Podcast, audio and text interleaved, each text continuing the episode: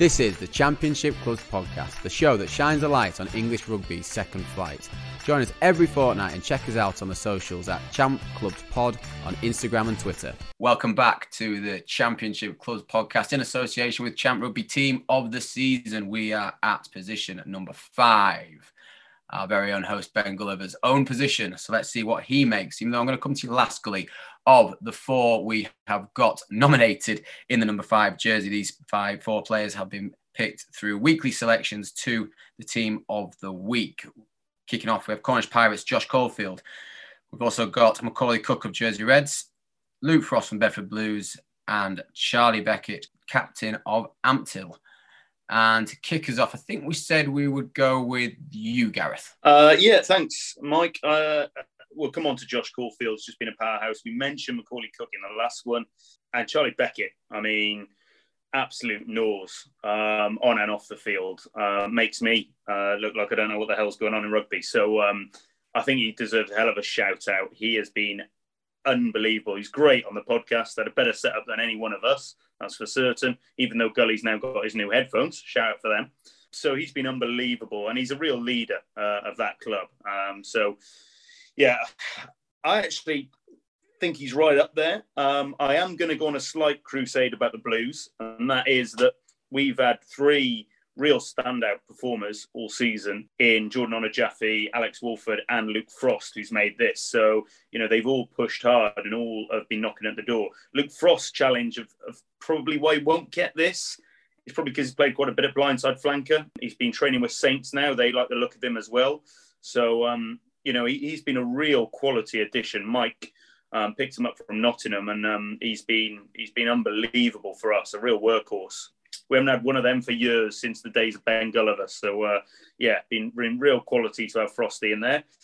But I've got to say, Josh Caulfield. I mean, he's just unbelievable. Week in, week out, he is in the discussion for Team of the Week. So my number five would be Caulfield. Good summary there. I, I like the fact that uh, Wolfie's had a, a good season at Bedford. Um, Beckett, I think Beckett's had an outstanding year. And he's a proper leader for that team, isn't he? And when he came on the pod, he spoke. He spoke really well. He was really impressive, and I was, I was really surprised actually that how how well he came across on the pod, and you know his, his views on the league and how much he supports that. So he's a he's a proper champ warrior, and he's a good good fucking rugby player as well. But you can't look past Caulfield. He's the outstanding number five in the league uh, he's in the conversation every week. Yeah, he's, he's just had an outstanding year, and he could possibly be the best player in the league as well, not only in the team of the season. So, you know, I think every DOR in the league would have him. Um, and that's you know it's testament to him as, a, as an individual and a performer. So I'm going to go with Josh uh, Caulfield for my my pick. Yeah, I'll come on to Josh in a minute. Um, I, I, like what you said actually there at the start, Gareth. I think those those three uh, you mentioned at Blues have, have, really impressed me personally this season. I think all three have, have, definitely been knocking on the door week in week out, and and you know certainly impressed against against us when we played them.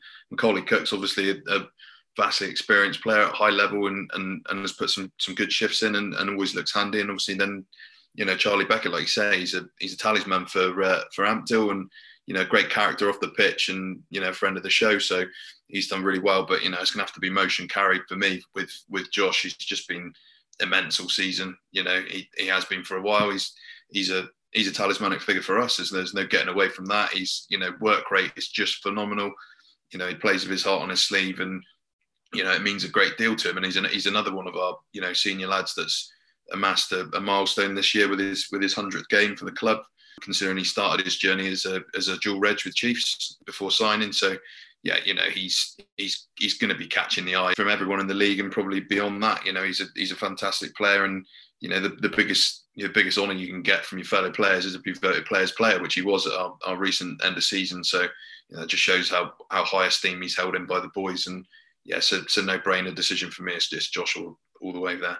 Far from me to uh, offer any evidence to the contrary in such a sort of emphatic backing for Josh Caulfield. So yeah, Josh Caulfield will go into the team as a second of our two at second row.